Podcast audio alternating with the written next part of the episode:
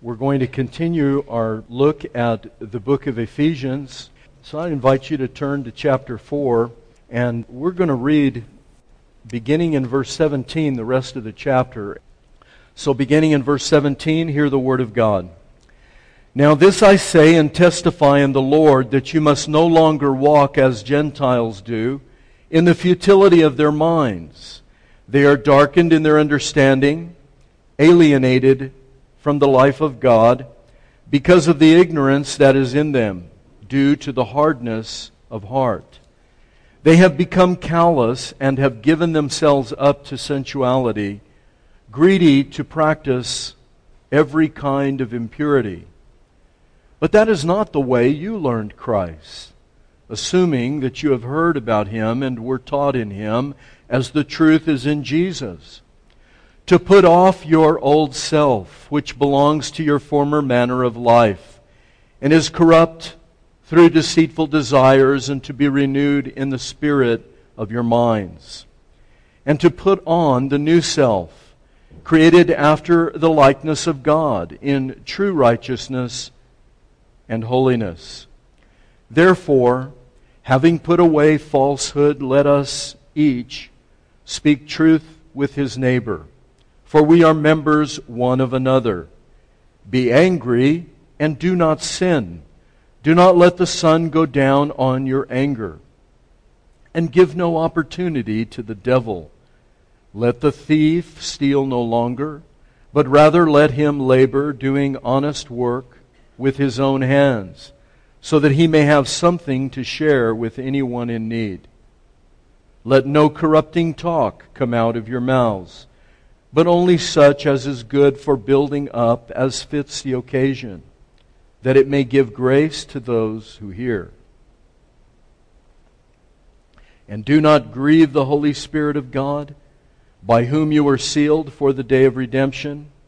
Let all bitterness and wrath and anger and clamor and slander be put away from you, along with all malice. Be kind to one another, tender hearted forgiving one another as God in Christ forgave you.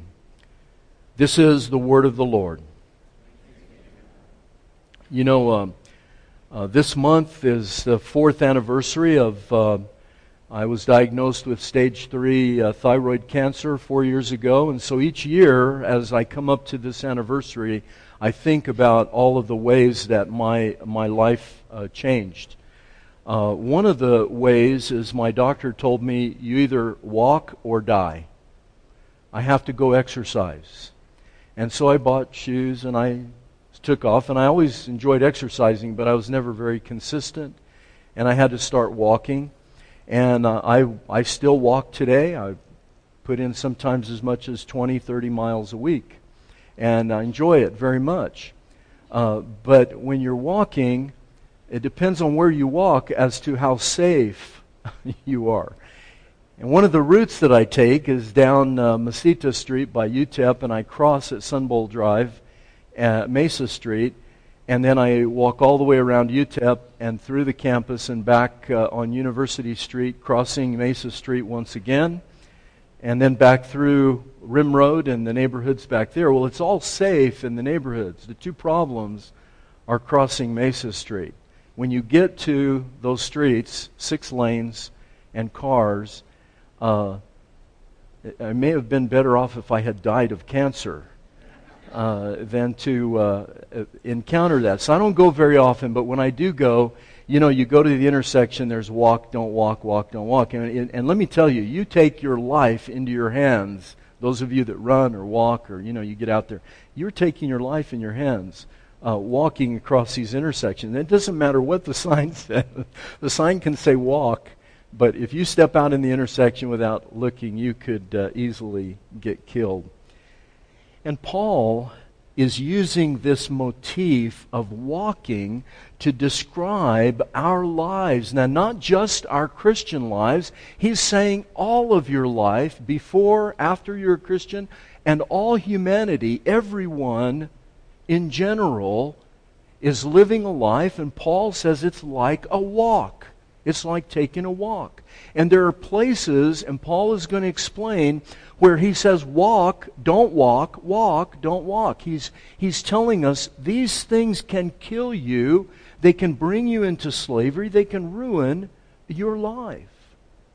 And so last week we looked at these verses in the very beginning of the chapter. Look up if you have your, your scriptures. He says, I urge you to walk.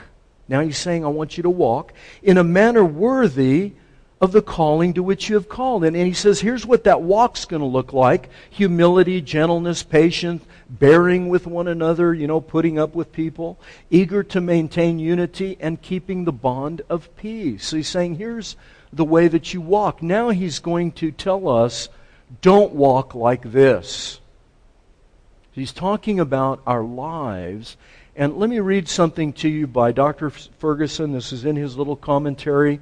And I thought this was so good because it's very easy for us to think, oh, okay, I get it, I get it. All Paul wants us to do is go from this way of walking to that way of walking. Just change your behavior.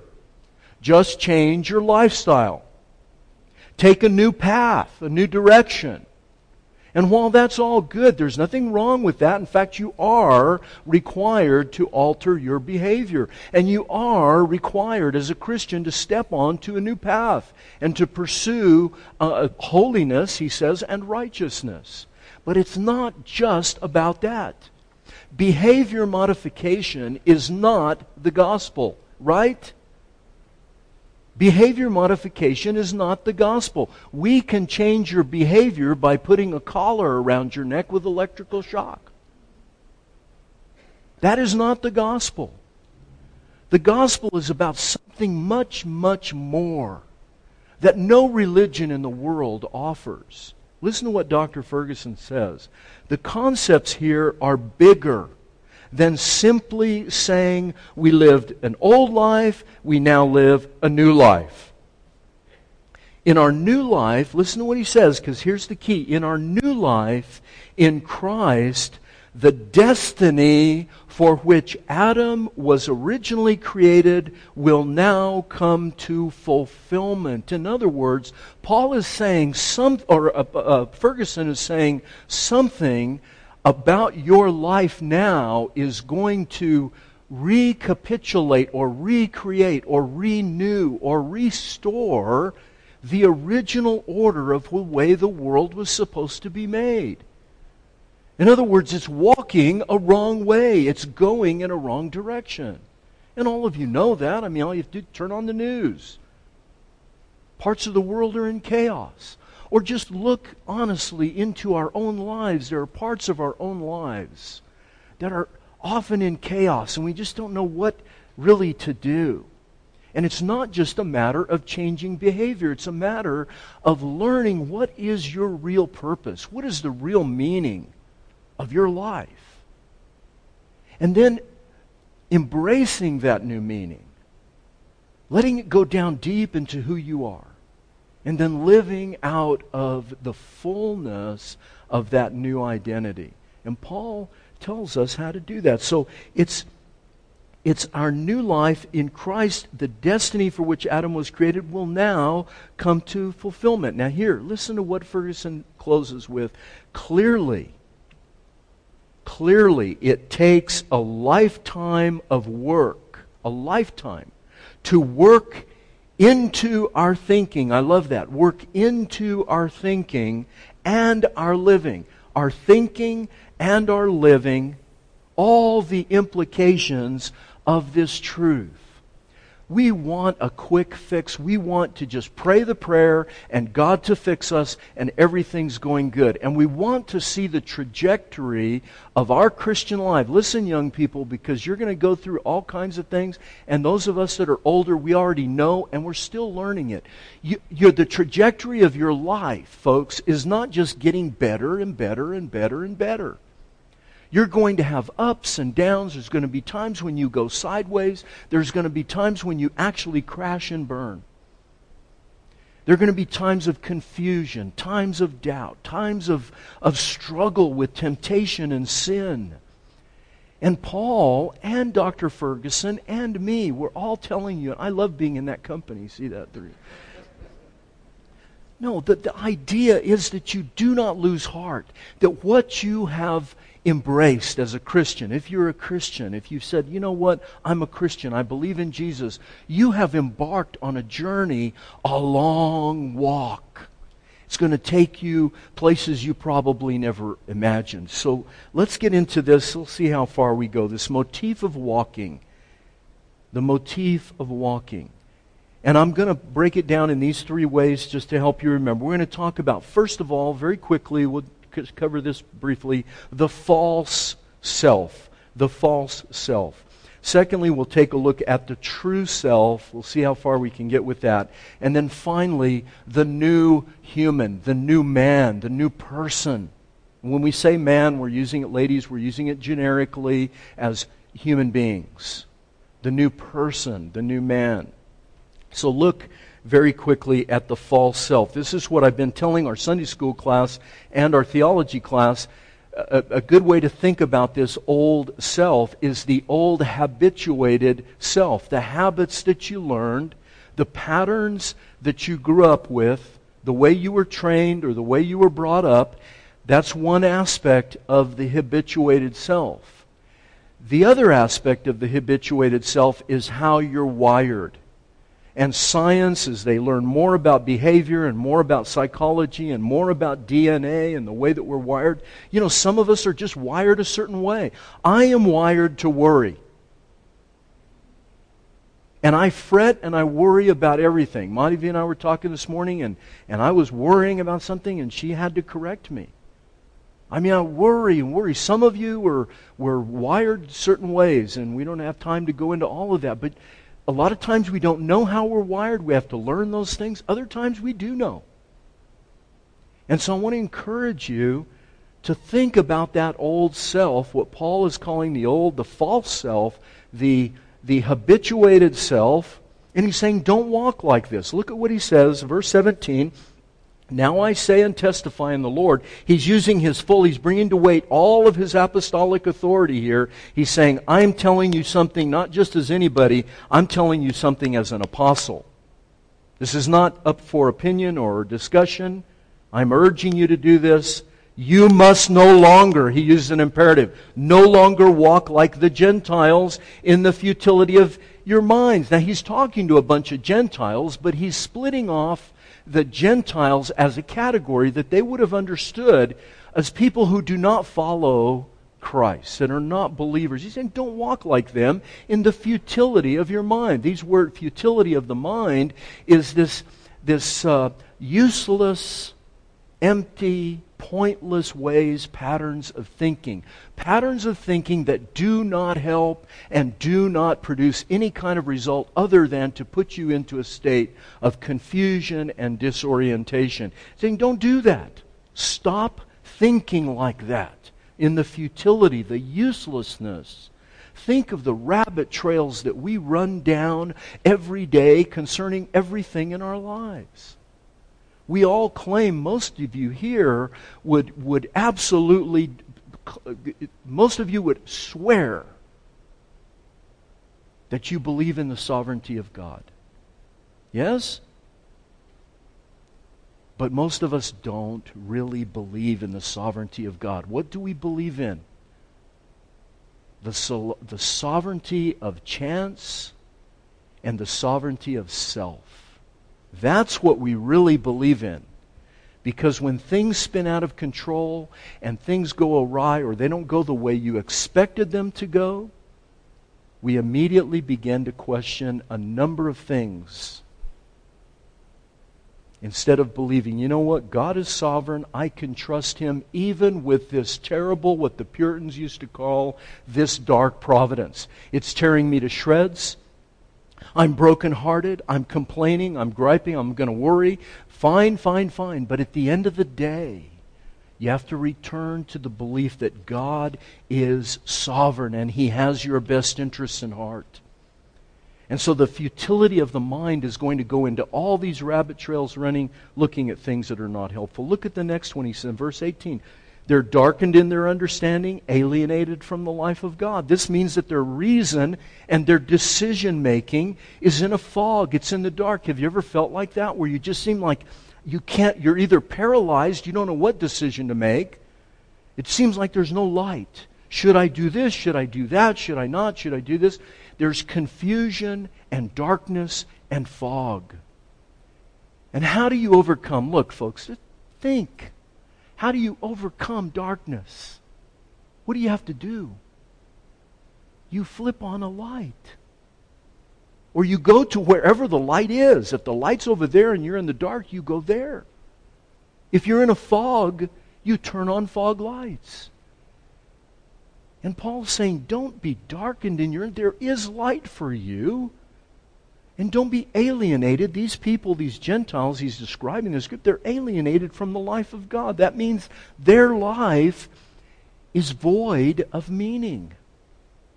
How many of us struggle? What is the meaning of my life? You know, we're here today and gone tomorrow. I'm getting older. Some of you are getting older, and you know, we come to the end of our lives and we tend to think a little bit more about what did my life mean? In a generation, nobody is going to know that I existed. Walk around this beautiful building, and you will see name after name after name of prominent families in El Paso who are no longer here. And the only place that really you know their name is by looking here Irwin and George Schwartz, Social Hall. I mean, how would you know they existed? And another few generations, and even those things tend to fade and go away. The only thing that lasts is the thing that God holds for you. He keeps you in remembrance. And so we don't want to let uh, these, the life of God become something we take lightly. That's what gives you and I meaning. That's what gives us uh, purpose. Look at the next one. Because of ignorance, hardness of heart, callous, sensuality, greed, impurity. We don't have time to go into all that, but it's a stubbornness, an unwillingness to learn, an unwillingness to listen, an unteachability. We talk about this a lot in our other in other classes. The, the best thing for you to do for your Christian life is to open your heart to be taught so that you can actually learn new things. And when I talk to people, sometimes I can see them glaze over. Because I don't want to hear that. I don't want to learn that new thing. And you don't want you want to you want to make sure that your heart is tender and soft. You don't want to learn bad things, but you want to learn things that will be good for you and not have that callous unwillingness to learn, a numb insensibility. And it creates what Paul calls a slavery to appetites. Now, he does point to sexual appetites, and that's because these are very, very strong. He talks about sensuality and impurity. Sexual appetite is like hunger and thirst, they're, they're base appetites that can barely be controlled. And so, as you struggle with those, he's using the strongest language he can to say, This is what it looks like to walk this way. You're in the dark, you're in a fog, your life is broken. This is the human condition. This is everybody, folks. This is not them and us, this is everyone. Everyone starts out here. A lack of meaning, callousness, slavery is what defines us very often. But look at verse 20 and 21. This is where Paul does something really remarkable, and you've got to catch it. Maybe mark it in your Bible or make a note of it. 20 and 20 says, he says emphatic. He uses an emphatic uh, uh, se- uh, way of saying this. But you have not learned Christ this way. You've not learned him this way. Assuming, look what he says, assuming that you have been taught that you have been lear- that you have heard of him, been taught in him as the truth is in Jesus. He's saying you're not like that. Don't be like that. Listen carefully, folks. Don't be like that because you're not like that. He's, he's throwing you back into your identity, saying, here's how you really are. So don't be like that, like that old person, that old self. And the struggle between the old self and the new can be, can be just very discouraging and very difficult. And hopefully, I'll have time to get to a little bit of it. He's saying, look, the habituated self, that old person, is going to put up a fuss. He's not going to give up the ship just like that. Oh, stop doing that. Okay, fine, I'll stop doing that. No, you've grown up that way. Maybe you're even hardwired that way. He is going to put up, or she, that self is going to put up a fuss. And that's where the struggle is. That fuss that the old self puts up.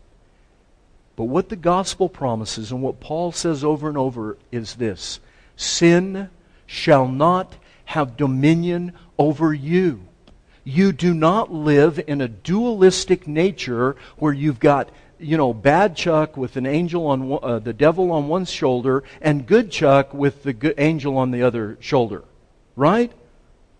A lot of us grew up with that kind of idea a dualistic idea of our nature, that our nature is somehow split, that we have two personalities, one is the old man, one is the new man. The old man's listening to the devil, the new man's listening to uh, the gospel, hopefully. But we think that they both have the same force. And so you hear things like, you know, there's two, uh, here's one that we talked about some months ago that I hear all the time. Uh, there's two uh, wolves living in you. And, you know, whoever you feed, which, have you ever, have anybody heard that one? Whichever wolf you feed, that will be the strong one that will come. That's fine if you want to be uh, in another religion, if you want to be Muslim or you want to be Buddhist or you want to be a Hindu, but in Christianity, that is not a good paradigm. Because what happened to the old man? Those of you that know that are Christian, what happened to the old? He died. He was crucified with Christ. And the new, if, if you are here today and you are a believer in Jesus, you are a new creation. You have a new heart. You have a new nature. And the problem is that our thinking is distorted. He's saying, in the futility of our mind, what is more futile than saying, you know, good Chuck, bad Chuck, split personality, they're at war, and it just depends on, you know, give, give you feed this one and he'll overcome this one, but you feed this one, he's going to overcome this one. What kind of a life is that? I'm already crazy enough. I don't need that. Right? I have enough problems. Don't add another layer of problems. So, what is he saying? Paul says, here he doesn't say it explicitly, but in Romans he does sin shall not have dominion over you. You're not under the power of sin. You're dead to sin and alive to God, he says in other places. So therefore, sin is powerless over you, but we do have a habituated self that likes to return to it and will often listen to it. And will often act on what we hear from that old habituated self. In other words, the old self, the old person, although he's dead, he, she is dead or powerless, she, he, she still has a voice. Yes? still talking. The tape is still running, or in, now in modern days, the MP3 is still running. The audio file is still running. And it's telling us things, telling us things, and we have to fight against it. That is what Dr. Ferguson was talking about. It's a lifetime, it's a walk. And sometimes you're going to listen to the wrong things and do the wrong, other times you're going to listen to the right things and do the right thing. But all of it pleases God because He has created you to do that. If He didn't want us to do that, He would have just we'd have just gotten saved, got whatever you want to call that, saved, born again, new creature, whatever you want to call it, whatever name you want to put to it, and He would have just resurrected you right there, taken you to heaven, and that's that. But if, listen, folks, if the world around you needs new creation, does everyone agree that the world around us needs new creation? Yes? How's it going to happen if we're not here, present, and if we are not the people on the forefront of that change? Do you see the logic? Do you see the reason why God left his people here? Sometimes to suffer, sometimes to die, but to work, work on ourselves and work to make the world around us a better place. Do you see it? That's what it's for. That's why we're here. And so don't get discouraged because you are a work in progress. Uh, I hate to use that phrase, it's cliched. But because you are a work in, don't be discouraged. Don't hate yourself. Don't return to the bad thinking of self loathing and self hatred every time you are making a, a mistake in your life or committing a sin. Don't embrace it. Don't sin uh, that grace may abound, right? God forbid. But as your life progresses, as you walk, the true self, this is the second point, the true self needs to be formed and shaped. And that's what you're here for, is to shape that new self, the new man. And, the, and, and Paul says this, look at it, the basic shape of our walk are in three actions 22, 23, and 24. Look at them. Put off, be renewed, put on. Put off, be renewed, put on. That is the basic shape of your Christian life. Now, how many of you have seen the little diagram I do with my drawing uh, the uh, gospel renewal cycle? How many of you have seen that? We've done it over and over and over in Sunday school, in theology class. It's my favorite drawing aside from the cone of certainty. How many have seen the cone of certainty? Well, you love that one, right? All right. The, the, the gospel renewal cycle is basically this put off, repent, believe the gospel, put it off. Be renewed in the spirit of your mind.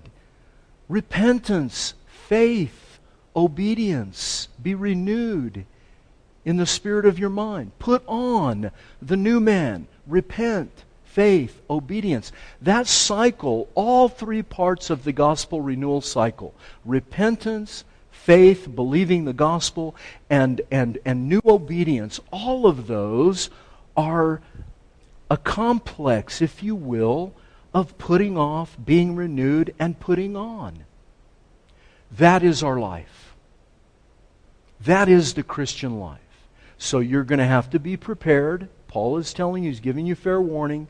There are things in your life that are going to come up that he wants you to put off. He wants you to take them off. He uses uh, uh, different, different uh, metaphors like clothing. He wants you to take them off and clothe yourself with other things. Okay? So he's saying this is the work that the Christian life three actions put off the old self, which belongs to the former manner of life. He's not denying that it's there, but put it off. It's corrupt. He said, recognize its corruption. Deceitful uh, desires. The word desires in Greek is epithumia. It's, it's, it's a word that means an over desire. It's not just saying, you know, I want a cookie, which I do. It's not that I want a cookie. It's that if I don't get the cookie, I will die. And I'll do everything I have to do to get the cookie. I'll lie, cheat, and steal to get the cookie. I'll pretend it has no calories. If I give Monty V a bite, it has no calories. Do you, do you see what we do? All right, that's, that's the point. What he's saying here is there's going to be this, this shape, this putting off of these things. And there's going to be a renewal in the spirit of your mind that means the patterns or the way you think about things is going to change.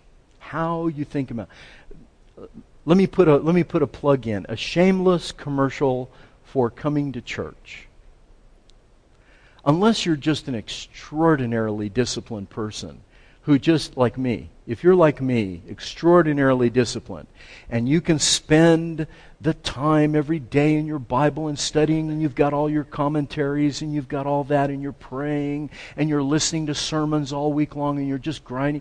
You know, the only shot you have at it, folks, is maybe a, a Sunday school or Bible study during the week and church.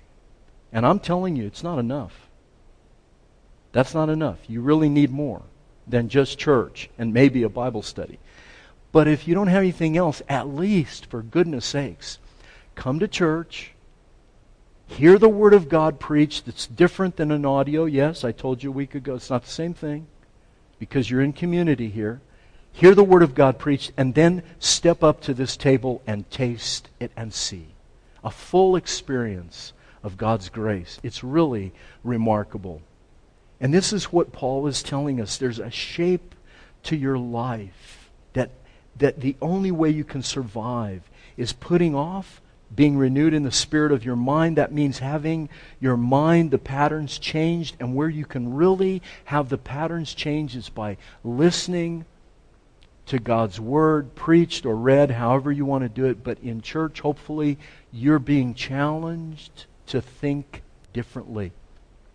Not just think about other things, which is also included, but to think differently about those things to think in a way that has to do in accord with the Spirit of God. Maybe we'll be able to go into more detail at another time.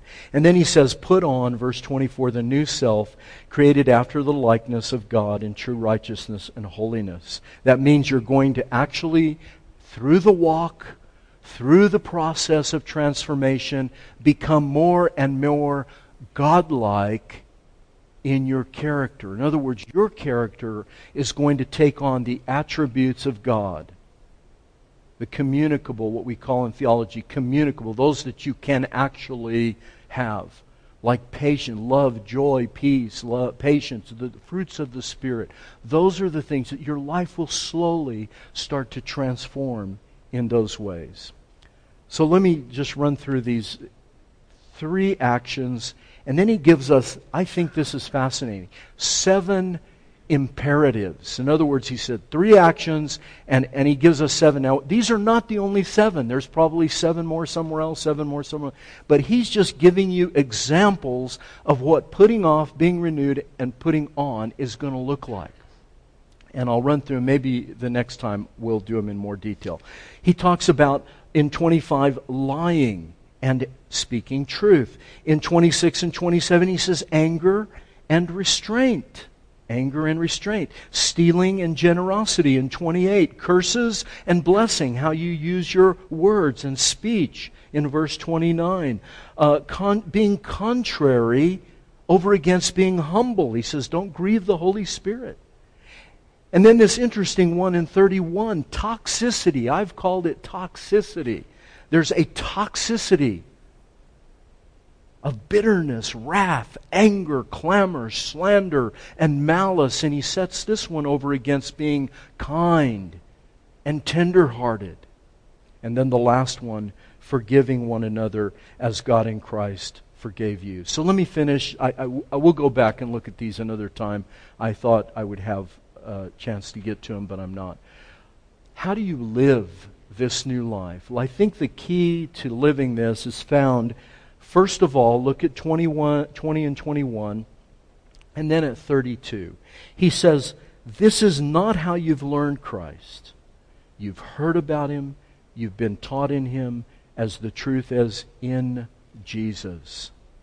And then 32, as God in Christ forgave you. Who is he talking about? Who is he saying is the center focus of your life? If you're a Christian, if you've done what Dr. Ferguson says and you've made this commitment to follow him, to walk after him the rest of your life, the center point of your life,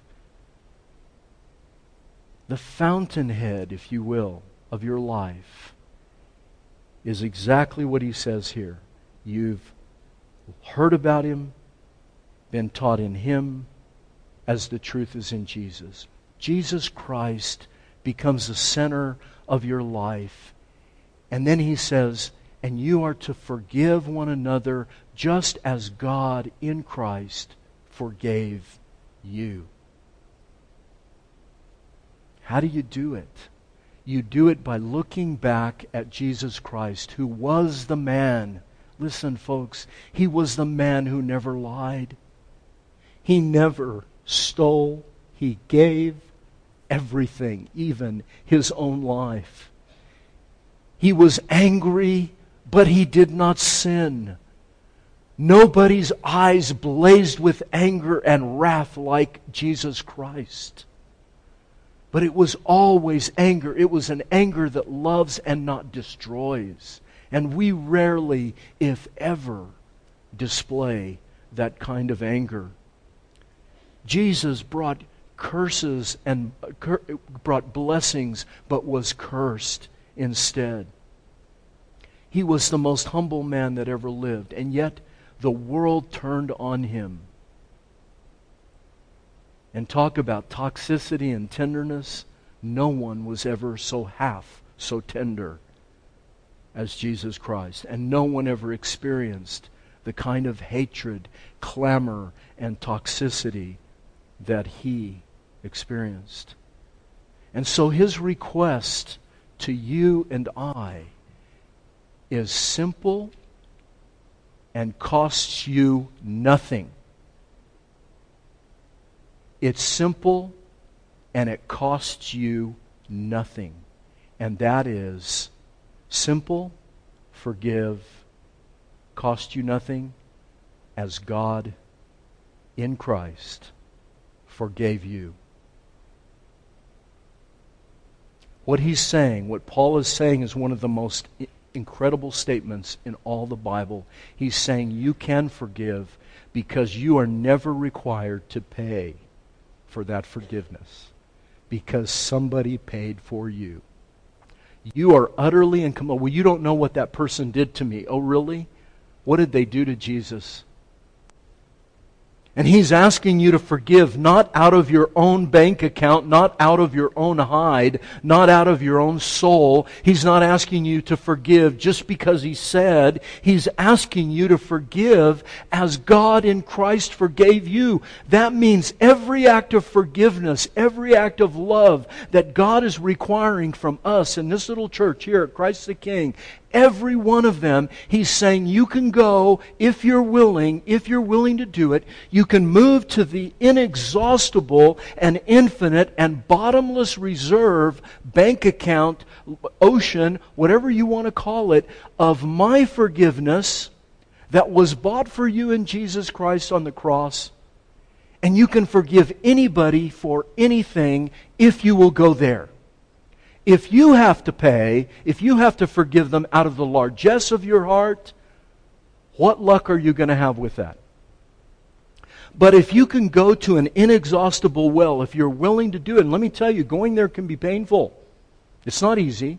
But if you're willing to go there, you can forgive anyone of anything. Because it is infinite and bottomless, because God so loved the world that he did what? He gave His Son. He created a bottomless well, folks, of love and forgiveness and tenderness and truth telling and no needing to steal and no needing to prop up our identity with all of these other things. He gave us a place where we can go, not even a place, a person where you and I can go that is bottomless and endless. And if you will just go there, Paul is saying, as God in Christ forgave you in Him, in Him, in Him. Jesus, in Him. Everything is about Him. Go to that well, and your life will take on a whole new meaning. You'll be freed, perhaps for the first time, from slavery. And when the slavery crops up and comes back again, you can go back to that well again and conquer the slavery again. Will you do it? I pray that you will. I really do. Let's let's pray. Father, uh, wow, these are some tough things to consider because all of us have these wounded places in our heart that are so hard to imagine sometimes. And I ask you, Father, please, for the sake of your gospel and your Son Jesus, that you would work these things down deeply into our soul. Please help us. Please. Help us to be more spacious. Help us to see the joy and the delight of going to that bottomless well of your forgiveness and your love for us and drawing up out of that true love, authentic forgiveness, real peace and joy that we can share with others as we are renewed. We can share that renewal with them. I pray, Father, you'll start that here at Christ the King. Help us to be a church like that. Help us to be a people like that, I pray. We ask it in Christ's name, that his name might be glorified forever. Amen.